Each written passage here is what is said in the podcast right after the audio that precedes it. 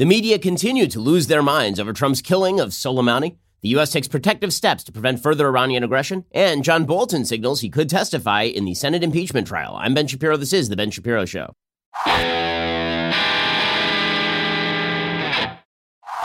This show is brought to you by ExpressVPN. Your data is your business, protected at expressvpn.com/ben. All right, well, latest breaking developments in the whole saga between the United States and Iran, which of course was kicked into high gear last week after Iranian-backed militias burned the U.S. embassy. I'm amazed how every news story now begins with the killing of Soleimani, Qasem Soleimani, the head of the terror wing of the Iranian government.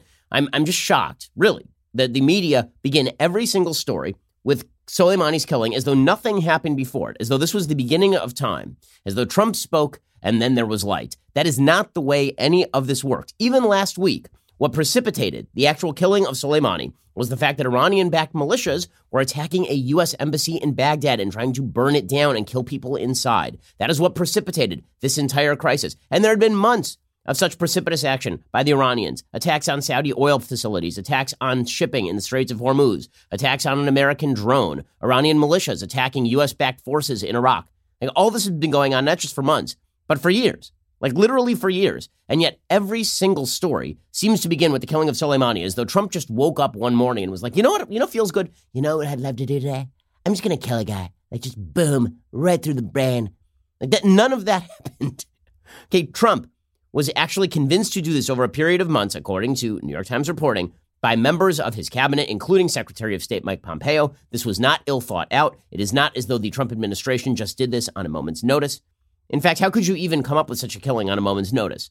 The answer is you don't. They must have been tracking Soleimani for quite a long time. And yet every media story begins with Trump killing Soleimani. Why? Because this is supposed to lead to the narrative that it's Trump who's the true aggressor. And that is the Democrat media narrative today, that the Trump administration is doing unprecedented, terrible things. What is the latest unprecedented, terrible thing? Well, apparently the Trump administration is now blocking Iran's top diplomat from addressing the UN Security Council. That'd be Foreign Minister Mohammad Javad Zarif. Zarif came out like just a few days ago and suggested that President Trump ought to be assassinated, that he ought to die. Okay, the Iranian government placed an $80 million bounty on Trump's head. So Trump saying, yeah, you're not coming here and you're not coming to U.S. soil. And you're not going to this organization that we pay for called the UN. And you're just going to jabber there about how terrible we are. You can stick it. You can stick it, buddy. And good for Trump.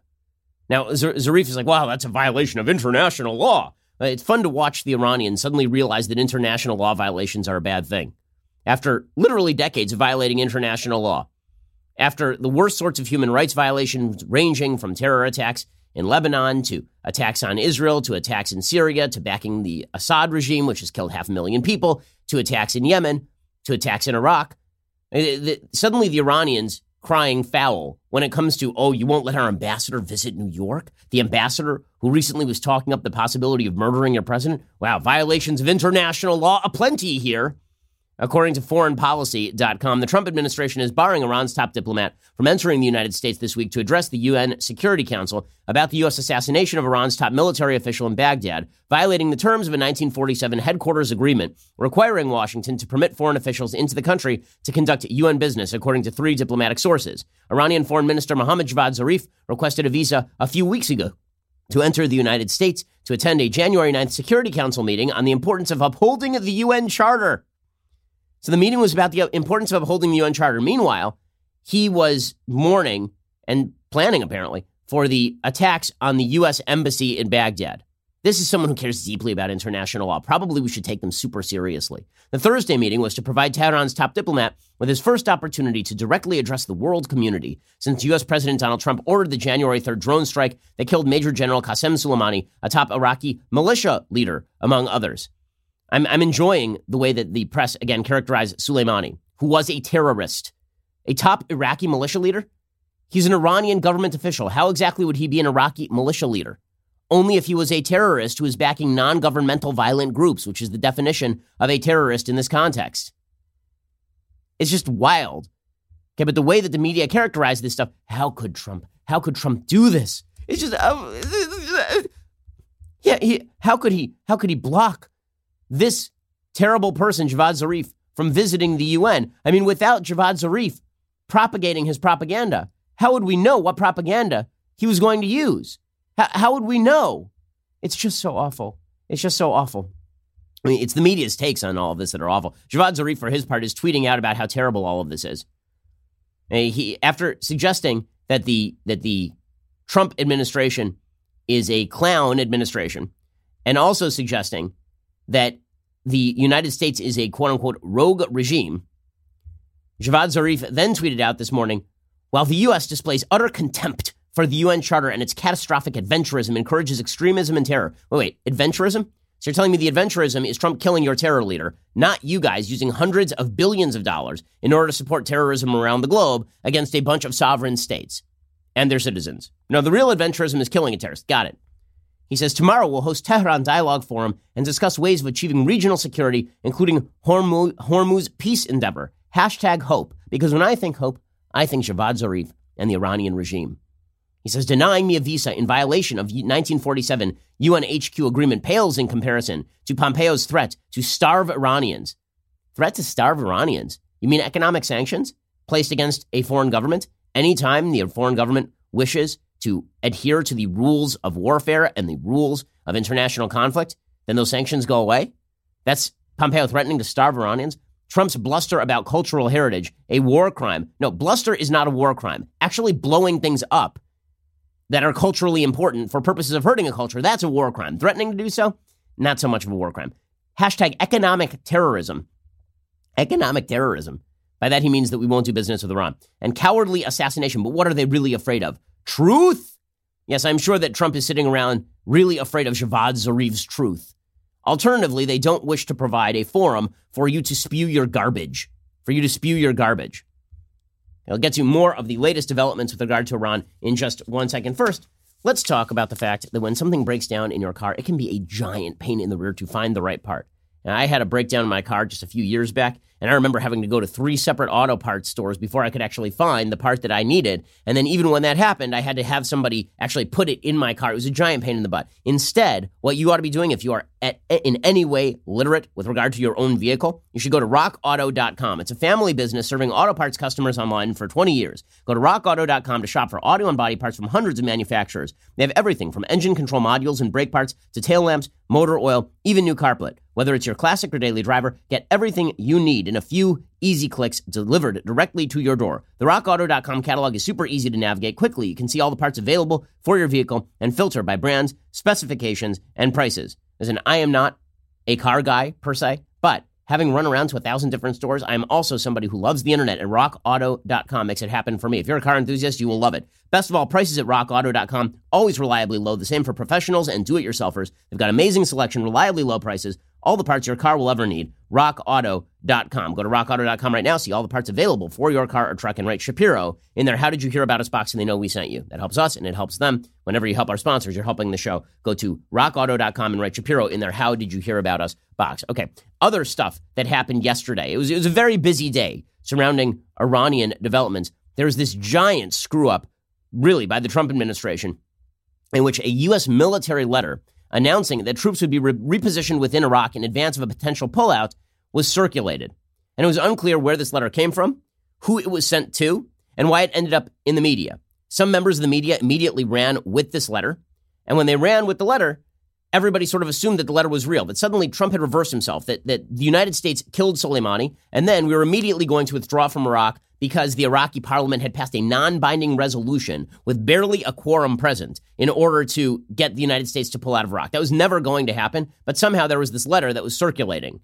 And the media got a hold of it, and without verifying it with the Pentagon, without attempting to lock down exactly where this came from or who it was directed to, they simply ran with it. And this caused a fair bit of heartburn yesterday. According to Huffington Post, Secretary of Defense Mark Esper disputed a U.S. military letter announcing that troops would be repositioned within Iraq in advance of a potential pullout. Esper claims he didn't know where the letter came from and that it was, quote, inconsistent with where we are right now. He said there's been no decision whatsoever to leave Iraq, responding to that letter.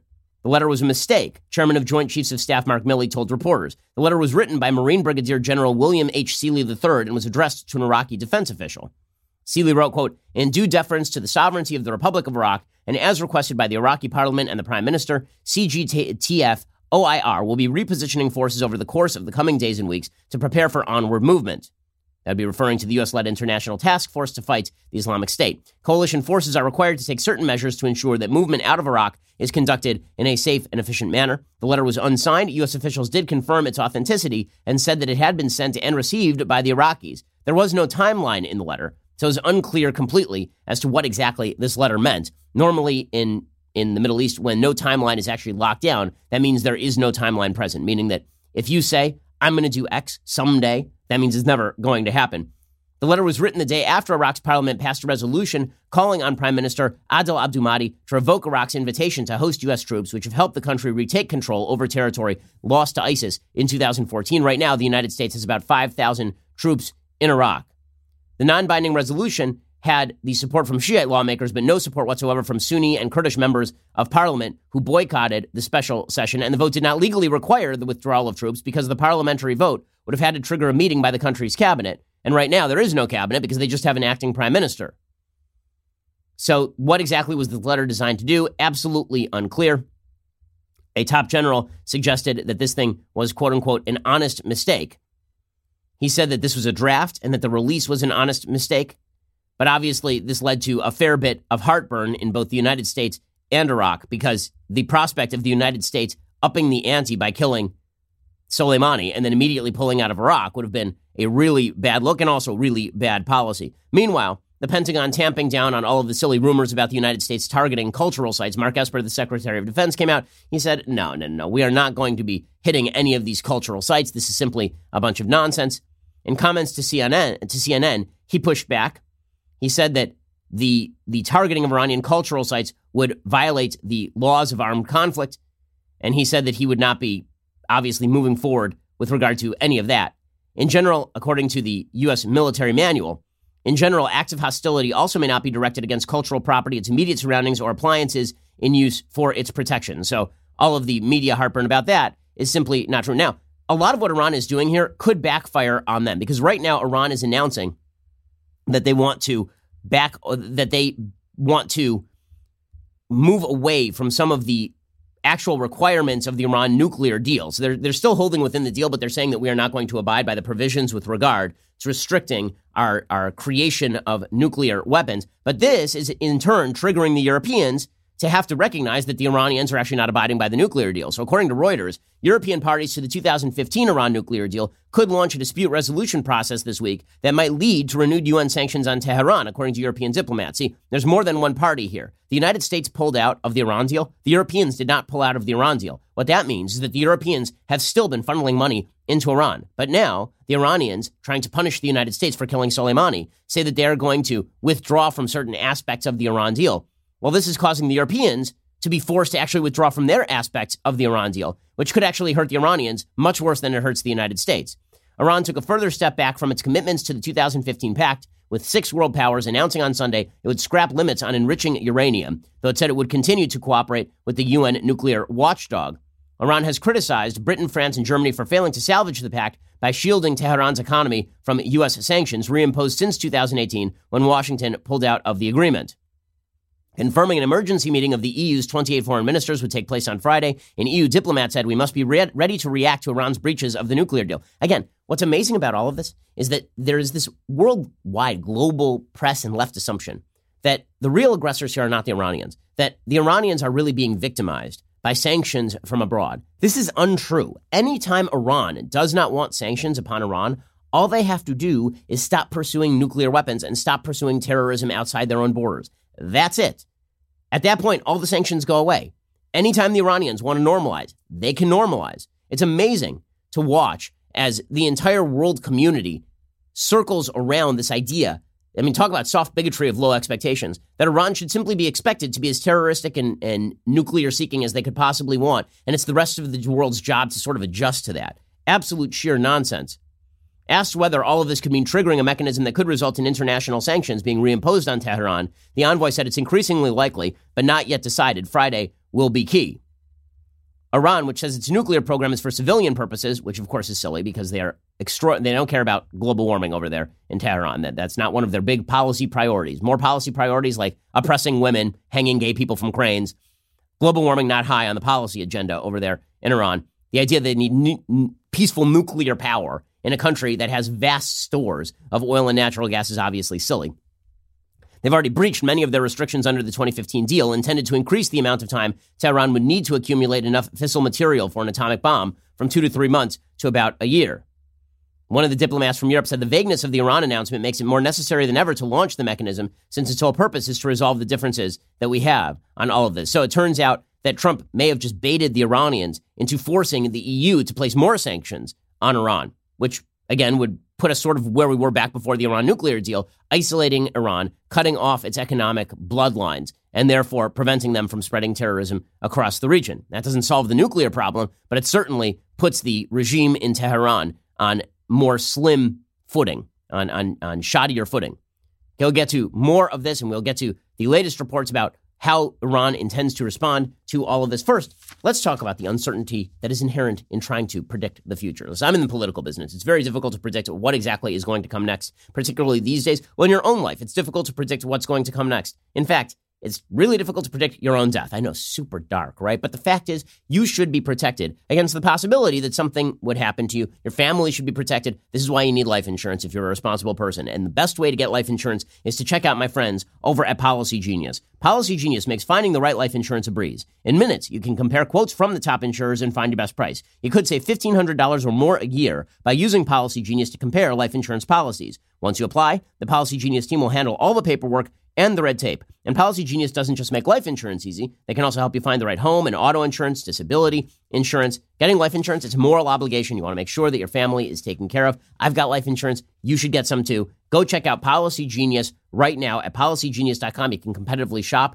for all of the best life insurance on the market and all of that other insurance too. PolicyGenius. We're always going to get the future wrong. You better get life insurance right. Okay, meanwhile, the New York Times are reporting that Ayatollah Khamenei wants the Iranian government to take direct action against the United States. Well, in all likelihood, this is posturing. Here's the thing. Once Soleimani is killed, the regime looks weak. Now they have to look strong. That means a lot of posturing. $80 million bounties on Trump's head. And we're going to strike back in ways that will make the world burn.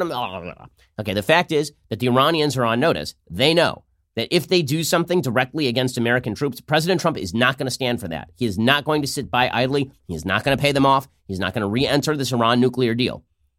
And there was a lot of talk in the lead up to the Soleimani killing and the burning of the embassy in Baghdad that the Trump administration was trying to use all sorts of economic leverage in order to force the Iranians back to the table to shore up that Iran nuclear deal and actually make it better. Get them back to the table, negotiate away their terrorist use of money, their ballistic missile testing. The Iranians didn't want to do any of that stuff. So instead, they are protesting out in the streets. There's a video of Ayatollah Khamenei going around in which he's openly weeping about Soleimani dying, and because they're very emotional over there about the killing of a terror leader. And Khamenei is sort of signaling to the rest of the world that it's going to be shock and awe. According to the New York Times, in the tense hours following the American killing of a top Iranian military commander, the country's supreme leader, Ayatollah Ali Khamenei, made a rare appearance at a meeting of the government's National Security Council to lay down the parameters for any retaliation. By the way, this does give the lie to the idea that elections in Iran mean anything at all. Remember that time that the Obama administration claimed that the Iranian regime was about to moderate, and that if only we propped up Hassan Rouhani, that this would fix everything? Well, now this has been made clear. The Ayatollahs still run that country. And Ayatollah Ali Khamenei just simply walks into the National Security Council and lays it on the line. It's pretty obvious who's in charge over there. It must be a direct and proportional attack on American interests, he said, openly carried out by Iranian forces themselves, according to three Iranians familiar with the meeting. So this is being leaked to the New York Times because the idea here is that anytime you signal strength to your own people, you're signaling that you're willing to kill a lot of them in order to maintain your grip on the regime. According to the New York Times, it was a startling departure for the Iranian leadership. Since the establishment of the Islamic Republic in 1979, Tehran had almost always cloaked its attacks behind the actions of proxies it had cultivated around the region, but in the fury generated by the killing of the military commander Qasem Soleimani, a close ally and personal friend of the Supreme Leader, the Ayatollah was willing to cast aside those traditional cautions. Yeah, we'll see. We'll see. Color me a bit skeptical that the Iranians are going to go to direct war with the United States, because the first person whose head will end up on a platter is Ayatollah Khamenei. It's a lot. It's all fun and games when you're asking other people to die for your cause. It's a very different thing when you yourself are going to be put on the mat by the United States military. Meanwhile, you got the Obama administration out there still wringing its hands. What are we going to do? What's our strategy here? Well, You know, it was a bad strategy, as it turns out, giving lots and lots of money to terrorists. It turns out that was an awful strategy from beginning to end. And when you see the media try to claim that Trump ratcheted this thing up, that the Iran nuclear deal was working, that everything was hunky-dory, just remember, that is not true.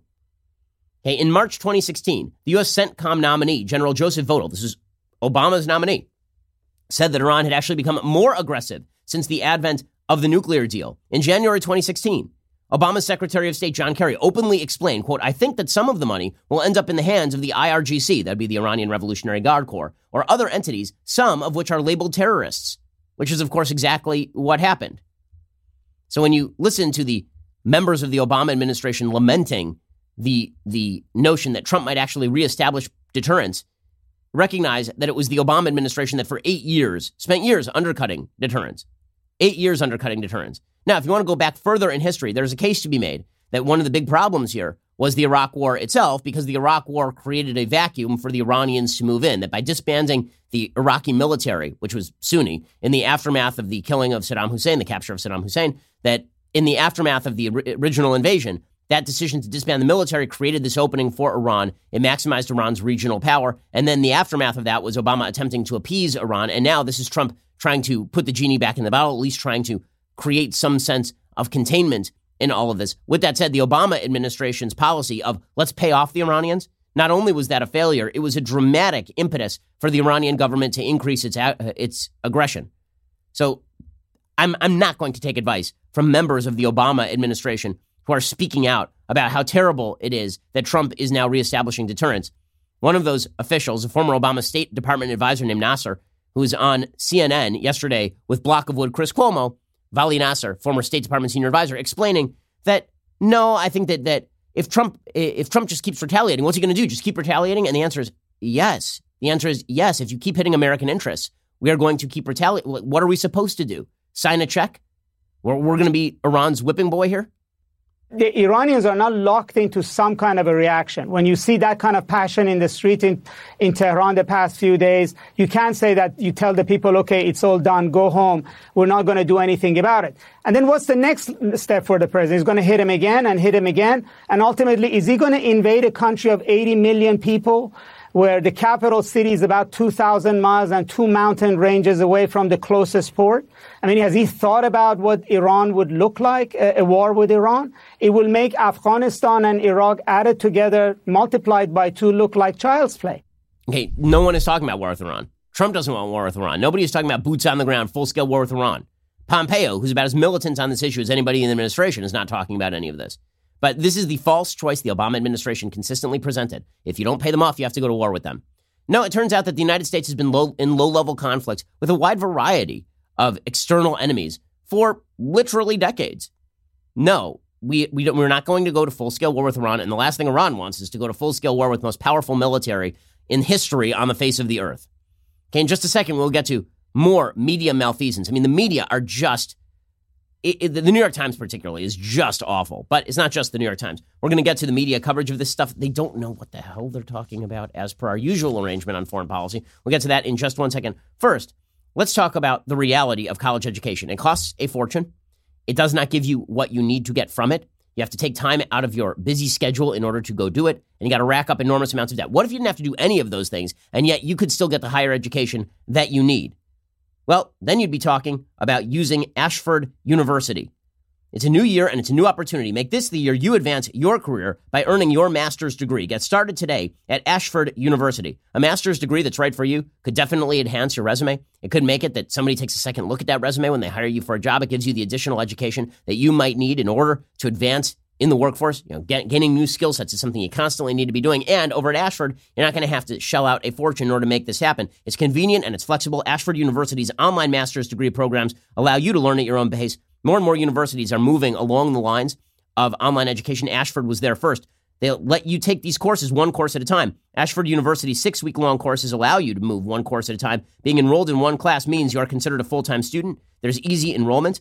You don't require other standardized test scores, GRE, GMAT, or anything to enroll at Ashford, and they are fully accredited by the WASC, Senior College and University Commission. So Get ready to take advantage of new opportunities in the new year. Start that master's degree today. Enroll now by going to ashford.edu/Ben. That is ashford.edu/Ben to start that master's degree today. Ashford.edu/Ben. Why spend money on a college that is simply going to take it and use it for their gender studies program? Instead, go check out ashford.edu/Ben and pay for what you're getting. Ashford.edu/Ben. Okay, so the media's coverage of this obviously has been absolutely egregious. Absolutely egregious. Example. So the New York Times, just going to point this out. The New York Times' original obit of Qasem Soleimani, okay, said this. Qasem Soleimani, master of Iran's intrigue and force, dies at 62. 6 hours later, they posted this obituary.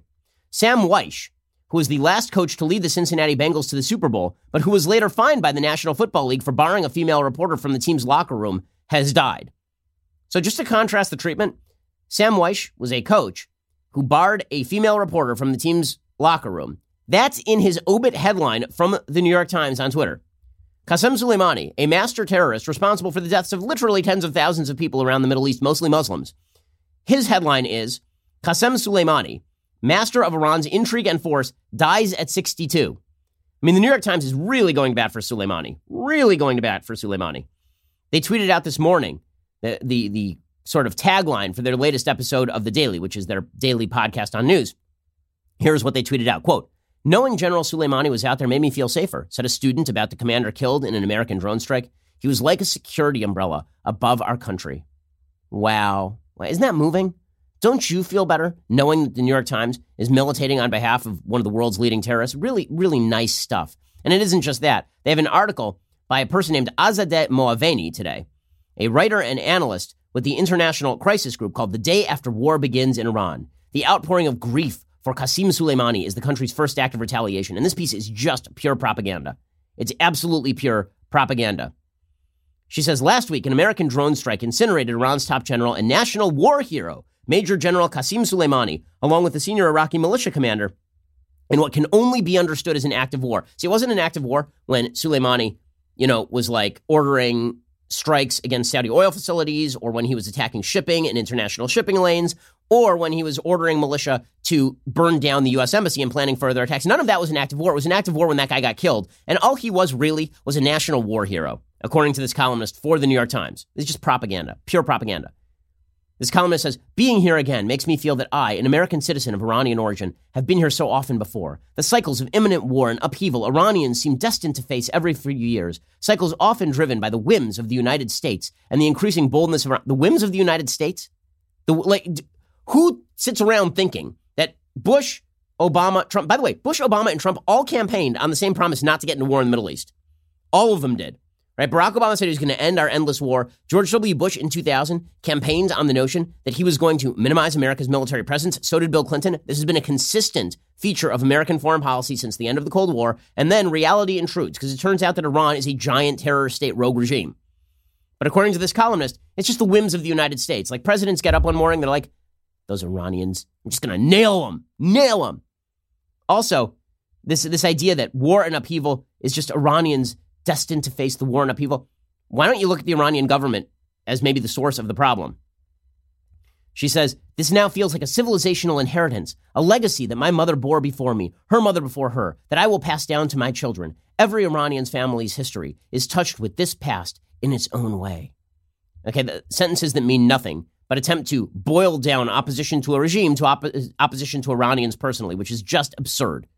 You know how many Persians I know who are living in the city of Los Angeles and despise the regime in Iran? There's a reason that thousands and thousands of people over the years have fled Iran.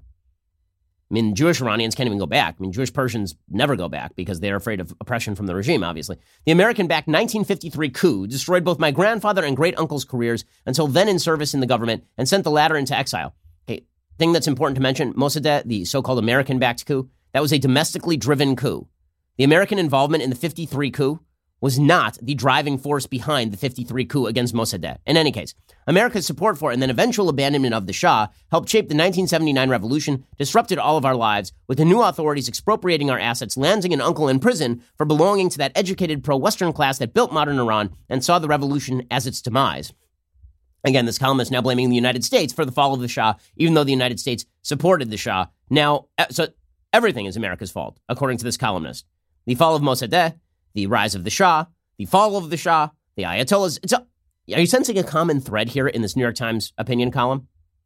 The years that followed, says this opinion columnist, only deepened the Iranian-American chasm. There was the 1979 to 81 hostage crisis at the American embassy in Tehran, which killed nobody in the end, but poisoned relations to this day. Oh, it killed nobody. You know, it was not really a big deal, you see. It's just that the United States was ticked off that 52 American hostages were taken. The United States scarcely concealed its support for Iraq in the devastating years of the Iran-Iraq War, and in 1988, as the war dragged to a close, continued skirmishing resulted in the U.S. Navy shooting down an Iranian passenger plane flying over Iran's territorial waters, killing 290 people. Deeply regrettable, lamented President Ronald Reagan, but honors and medals for the naval officers. Are you suggesting that the United States was purposefully shooting down Iranian passenger planes, that was not an accident? I mean, this is coming direct from the Iranian government coffers. Now, I'm not saying this lady's being paid off. I'm just saying the message comes directly from the Iranian government, is being parroted by this person over at the New York Times.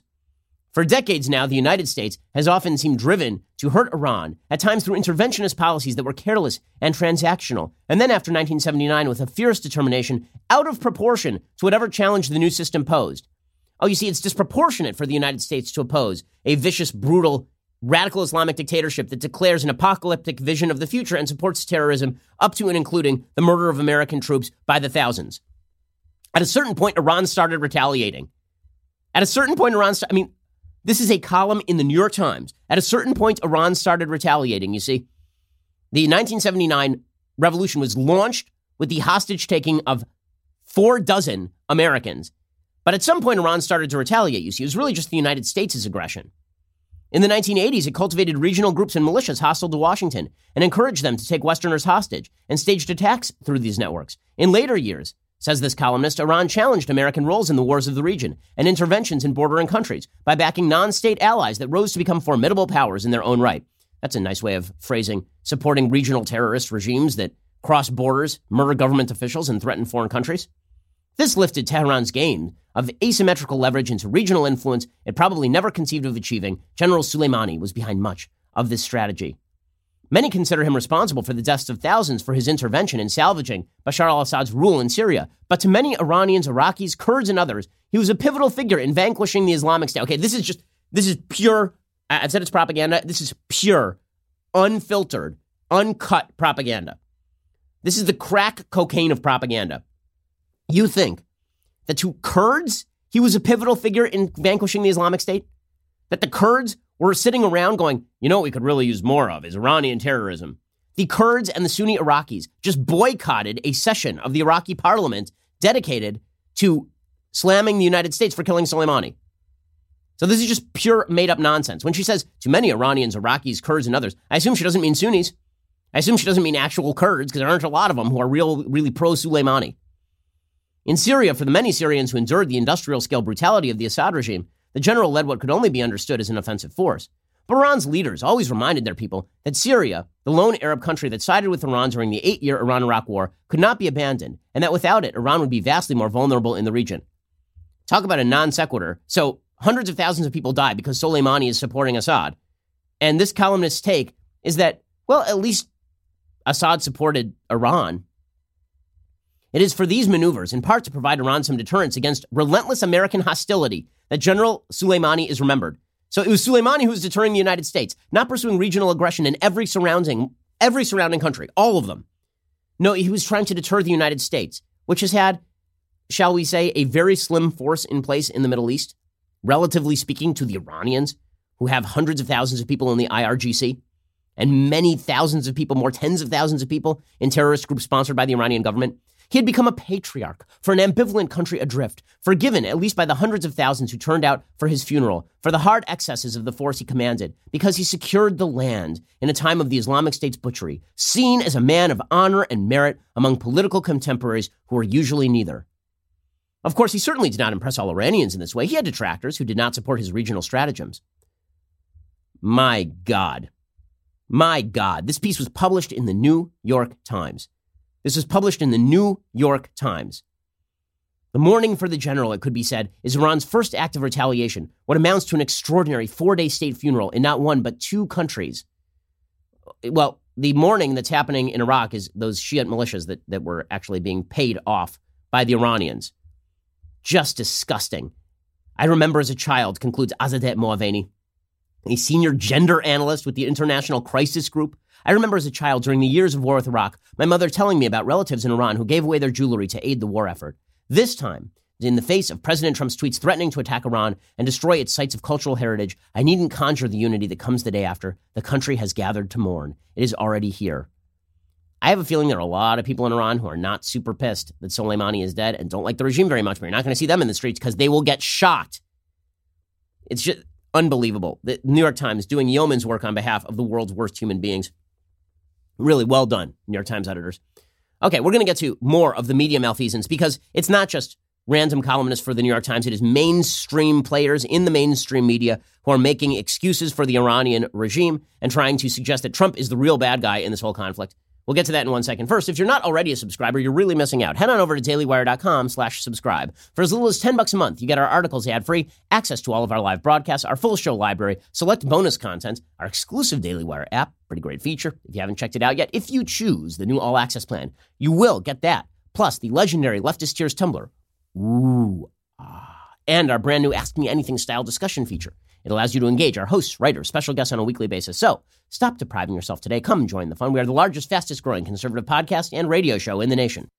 And so the media members of the United States don't know anything about anything. I mean, they can't locate Iran on a map, but they are apparently the best and brightest among us. And their coverage is just egregiously awful and obviously slanted toward the notion that President Trump is the aggressor here. Why? Because if Iran is the aggressor here, that shows the Iran nuclear deal was garbage. Right? This is the big problem for members of the media and for many Democrats. If Trump is not the problem here, if Iran is the problem, then that suggests that Iran was never going to moderate and that Iran was never 5 minutes away from becoming Sweden if only we released pallets of cash to them, that at no point was Iran seeking moderation, that in fact Iran was seeking regional terrorism, ballistic missile testing, and eventually nuclear development as soon as the timetable on the nuclear deal ended. Right? If it turns out that Iran was bad, the government was bad, is bad and will continue to be bad, then Trump taking a harsh deterrent action in order to contain them makes a lot of sense. But that would be a complete rebuke to the Obama administration's repeated lies for years on end that the Iranian government was on the verge of a cataclysmic breakthrough, that Iran was about to change into Switzerland. They were moments away from moderating and becoming a positive regional force on behalf of peace. And so the media won't let that happen. So instead, they're just going to slant their coverage. Their coverage is going to be all about how Trump is the real aggressor here, that crazy rogue. You want to talk about a real terrorist leader, a real rogue leader? That is President Trump, not Soleimani, the terrorist he just ordered killed. No, it's Trump.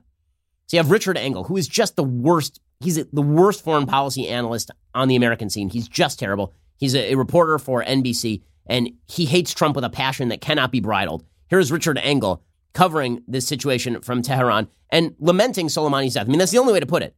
Like there was a comment that Nikki Haley made saying that Democratic leadership was lamenting Soleimani's death. I think that is fair to say for a few Democrats. I don't think that's true for the overall Democratic leadership. It's certainly true for some in the media. Here's Richard Engel. I mean, the way that he is gushingly talking about Soleimani and the way that he is casting aspersions at Trump for killing a terror mastermind, it's pretty astonishing stuff. Now, after this killing, you saw people not only going out in the streets in millions, as Ali was describing, he was there, but throwing articles of their own clothing up onto the coffin so that attendants could rub it on the coffin so that they would have some sort of memento of an object that was close to Qasem Soleimani's body. They turned him into a martyr, if not a saint. And we're seeing now all around the region Shiite groups, allies of Iran, speaking in one voice, and that is that U.S. troops have to leave the region, should be forced out of the region, starting with Iraq. Wait, you mean that their agenda is exactly the same today as it was yesterday? To force American troops out of the region, which was always their agenda? I love it. They turned him into a martyr, if not a saint. People rubbing cloths on his coffin. Yeah, people did this for Stalin, too, okay? So, let's get over the notion that the death of bad people is a bad thing, and that somehow this turns people into, it turns him into a martyr. Okay, so either he's alive and planning terror attacks or he's dead and people are sad about it. You can pick one. Those are the two choices. But Richard Engel says, this killing backfired. It totally backfired. Really? We're like a week out. How has it backfired? You're going to have to explain. Richard Engel, but he has no explanation other than he just doesn't like Trump very much.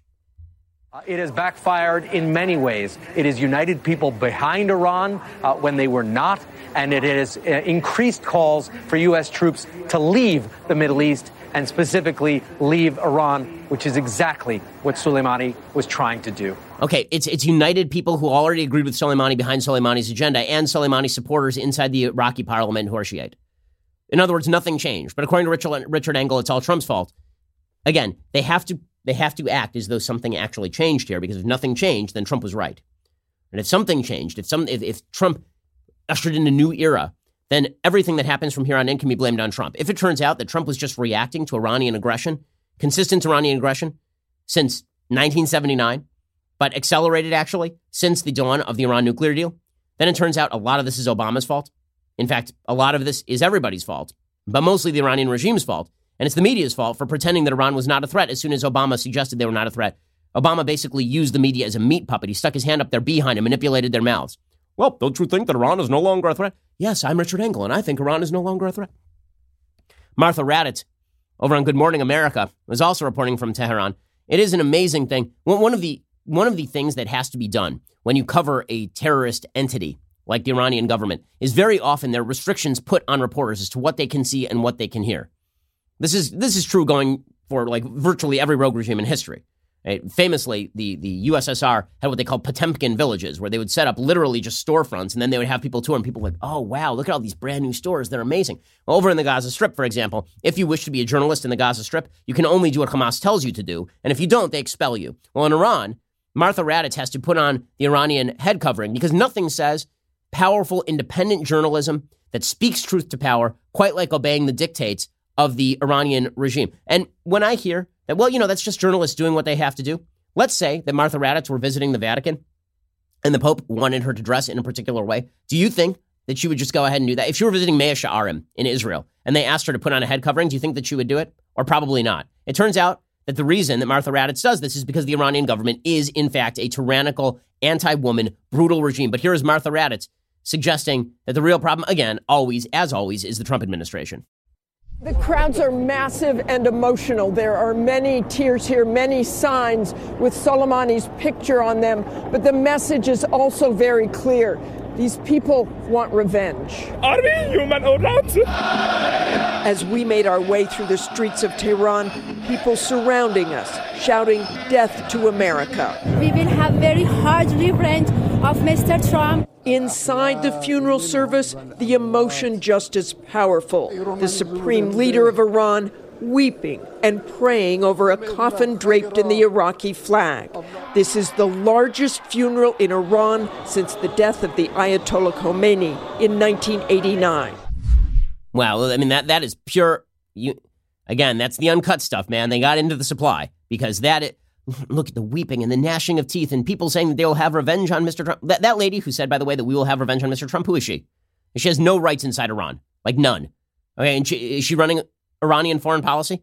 Or is it the guy who's crying in front of Soleimani's coffin and who has been supporting terrorism across the region forever? The Washington Post national security columnist, there's a Washington Post national security columnist who tweeted, her name is Sanam Vakil. She tweeted, hard to resist not retweeting this. Okay, what exactly was it that she was retweeting? It was a picture of the Tehran crowd for Soleimani's funeral and the Trump inauguration crowd, right? Look, more people supported Soleimani than supported Trump. And the Washington Post national security columnist tweeted that out. No, the media have no bias here. It's not that they hate Trump. Chris Matthews, who, look, he's not an objective journalist, so you expect Chris Matthews to be Chris Matthews. He says, Trump's an assassin. I get on in here. I roll on in here. Harold Rumpel. Pseudo-Rumpa, coming out of the show, rolling in here half drunk. I talk about Soleimani. Heard of him yesterday. Seemed like a nice guy. Maybe not a nice guy, but not a terrible guy. Not like Trump. Trump's a really bad guy. Amy Klobuchar is sitting over there eating salad with a cum. What do you have to say, Amy Klobuchar? Go, Chris Matthews, go. Here we are in the assassination business again. I'm sorry, this is a top general. We didn't dock him off. He wasn't operational. He was a leader. We killed this guy. A president of the United States, they used to hide from assassination responsibility. This president is bragging about his assassination. Pompeo's bragging about it. Is there a new deviancy in the American culture that we now support murder killing of political leaders? Is this what we do now? And I don't think you're an assassin. Okay. Anyway, thank you so much. This president is. Anyway, thank you, Senator. Supporting murder killing of foreign generals. Like, I hate when people do that. Like, let's say that Hillary Clinton had, like, you know, killed, like, Muammar Gaddafi and then said, we came, we saw, he died. Like, what if she said that? And she was, like, laughing all the time. And then I laughed, too. But Trump, he killed a terror leader. And he's like an assassin. He's like, he probably plays Assassin's Creed. He probably gets up every morning, plays Assassin's Creed. And then he goes out and he assassinates people because he's an assassin, McAssassin. Assassin. Come here to the show. Chris Matthews. Brilliant, brilliant analysis there. MSNBC's Chris Hayes joins also. He says, we're so close. And Chris Hayes is always the guy who puts on the faux solemnity. We're so close to the final meltdown where this is, we're going to, it's thermonuclear war all the way down. He grabs Rachel Maddow's glasses right off that desk, puts them on, and goes into his Chris Hayes routine. Do it, Chris Hayes. If you are feeling dread and anxiety in this new year, you are not crazy. We are on the precipice of what many imagined as a worst-case scenario of Donald Trump as president of the United States. For all of Trump's narcissism and pettiness and braggadocio and ignorance, thus far, through sheer luck, we have avoided that absolute worst-case scenario of the president essentially plunging the country into a new military conflagration / geopolitical quagmire. Yes, it's a geopolitical quagmire. Before, it was totally solved. Again, remember, the media's goal here is to defend Obama. That's all this is. They don't care about Iran. They don't care about Iraq. They don't care about any of this. Their goal is to defend Obama because Obama was their guy, and they are going to go down in flames on that Titanic of his foreign policy while carrying his drool cup. That's what this is all about. Final note here goes to Bernie Sanders. Bernie Sanders really summing up what so many of on the left think. When Nikki Haley, by the way, says that some Democratic presidential candidates actually have sympathy for Soleimani, Sanders may come to mind here. Bernie Sanders said that President Trump ordering the death of Soleimani is like Vladimir Putin killing dissidents. This guy is, you know, was as bad as he was an official of the Iranian government. And you unleash. Then if China does that, you know, if Russia does that, you know, Russia has been implicated under Putin with assassinating dissidents. So once you're in the business of assassination, you unleash some very, very terrible forces. Oh, well, it's just like as soon as you assassinate, you know, a terrorist who's actually pursuing terrorist attacks, that's just like Vladimir Putin killing people who disagree with his government. Exactly the same thing. How do I know this? Well, because I had my pudding this morning. That is one of your two leading Democratic candidates for president, guys. Well done, everybody. Okay, time for a quick thing I like, and then we'll get to a quick thing that I hate. So quick things that I like. Well, there's been a lot of talk about anti-Semitism in New York. It was pretty cool. Last week, there was something held called Siyum HaShas. So this is a quick note to my Orthodox Jewish friends out there. Siyum HaShas, the Talmud is this voluminous set of study texts, basically, that were created in the first millennium. And they were supposed to be a review of the Mishnah. So a quick primer on Jewish law. So basically there is the Torah, which is the 5 books of Moses. And then there's the Tanakh, which is the more large corpus, right? That has the prophets and it has the writings. And then you have the Mishnah, which is the oral law that was supposedly brought down by Moses from Sinai and then was handed down generation to generation. That was written down very early on in the first millennium. And then you had the Talmud, which was all the discussion of the oral law and interpretation of the oral law. That comprises, I think, 23 volumes. It is a very, very large work, and it takes 7 years to go through it from beginning to end if you study a page a day. Now, a page a day doesn't sound like much, but when it's in Aramaic, and it's front and back, and it's big blocks of text, that takes a while. It takes 7 years. Well, they had the Siyum HaShas over at MetLife Field in New York. 90,000 Orthodox Jews showed up to celebrate the completion of this study cycle. So while there's a lot of talk about anti-Semitism in New York, it is cool that many people have participated in the study cycle, ranging from young to old. Pretty neat stuff. By the way, if you are into Daf Yomi, so they restarted the cycle. I've started doing Daf Yomi, which is to study one page of Talmud a day. If you're into that, there's a great resource put out by the Orthodox Union called alldaf.org. Okay, there is my very sectional, again, that's alldaf.org. That's my very, very sectional thing that I like today. Here's my broader thing that I like. So Sports Illustrated writers have now said they're going to unionize. One of the things that I like best is when members of the left are eaten by the left. It is quite delicious. Sports Illustrated staffers, according to CNN, announced their intention to unionize on Monday, seeking better workplace protections amid turmoil at the legacy brand. The union represents about 80 staffers in print, digital, and video. Sports Illustrated's magazine staffers were already part of the News Guild of New York. Digital staffers were not. Now both print and digital will be included in the new union that is also with the News Guild. In October, Seattle-based startup Maven took ownership of Sports Illustrated and immediately laid off 40 staffers. Then they were going to hire 200 contractors to increase their local sports coverage to compete with outlets like The Athletic. But now, the union says it's unacceptable that they were going to fire anybody and move toward independent contractors. The union said, quote, decisions made by new management over the last few months have put SI's reputation and long-term health at risk. Yes, I'm sure that's what you care about, the union. You could just, by the way, go get your own funding and start your own magazine. But no, what you really want is to drive Sports Illustrated into the dust in order to maintain the employment of people who are not earning their keep. 24 employees who lost their jobs were women or people of color. Who cares? Who cares? Not about people being unemployed. That's bad. But about, like, is it worse if it's a black guy than a white guy who is now unemployed writing for Sports Illustrated? In the world of sports, there's probably a better shot that if you're a minority, you're going to latch on more easily somewhere else than if you're just a white guy who is writing for your local sports publication. Moreover, Maven's directive to launch a network of team reporters on SI's platform without sufficiently vetting or editorial oversight has already resulted in errors that severely undermine our credibility. This is going to go well. So I am enjoying Sports Illustrated, which swung wildly to the left and hired a bunch of lefties. And now it turns out that they're going to unionize all their employees and kill the profit motive for a magazine that was already in serious trouble. Well done, everybody. Well done, everybody. Okay, you know what? I think that we don't need any things that I hate today. There's just too much to hate already. So we will be back here a little bit later today with 2 additional hours of content, all your updates on impeachment, John Bolton, everything else. Plus, we will have more for you here tomorrow, so stick around for that. I'm Ben Shapiro. This is The Ben Shapiro Show.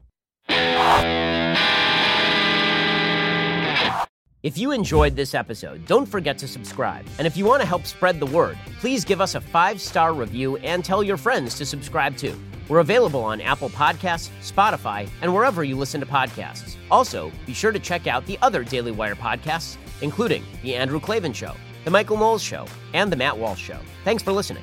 The Ben Shapiro Show is produced by Rebecca Dobkowitz, directed by Mike Joyner, executive producer Jeremy Boring, senior producer Jonathan Hay, supervising producers Mathis Glover and Robert Sterling, technical producer Austin Stevens, associate producer Colton Haas, assistant director Pavel Wydowski, edited by Adam Sayevitz. Audio is mixed by Mike Coromina. Hair and makeup is by Jesua Olvera, production assistant Nick Sheehan.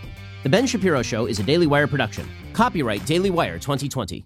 As the left enters day 5 of mourning dead Iranian terrorist Qasem Soleimani, the outcry takes an explicitly traitorous turn. We examine an important political reality. You are known by the friends you keep. Then the most prolific rapist in British history is sentenced to life in prison. But even amid the Me Too movement, virtually no one is reporting on it. We analyze a story that doesn't fit the leftist narrative. All that and more, check it out on The Michael Knowles Show.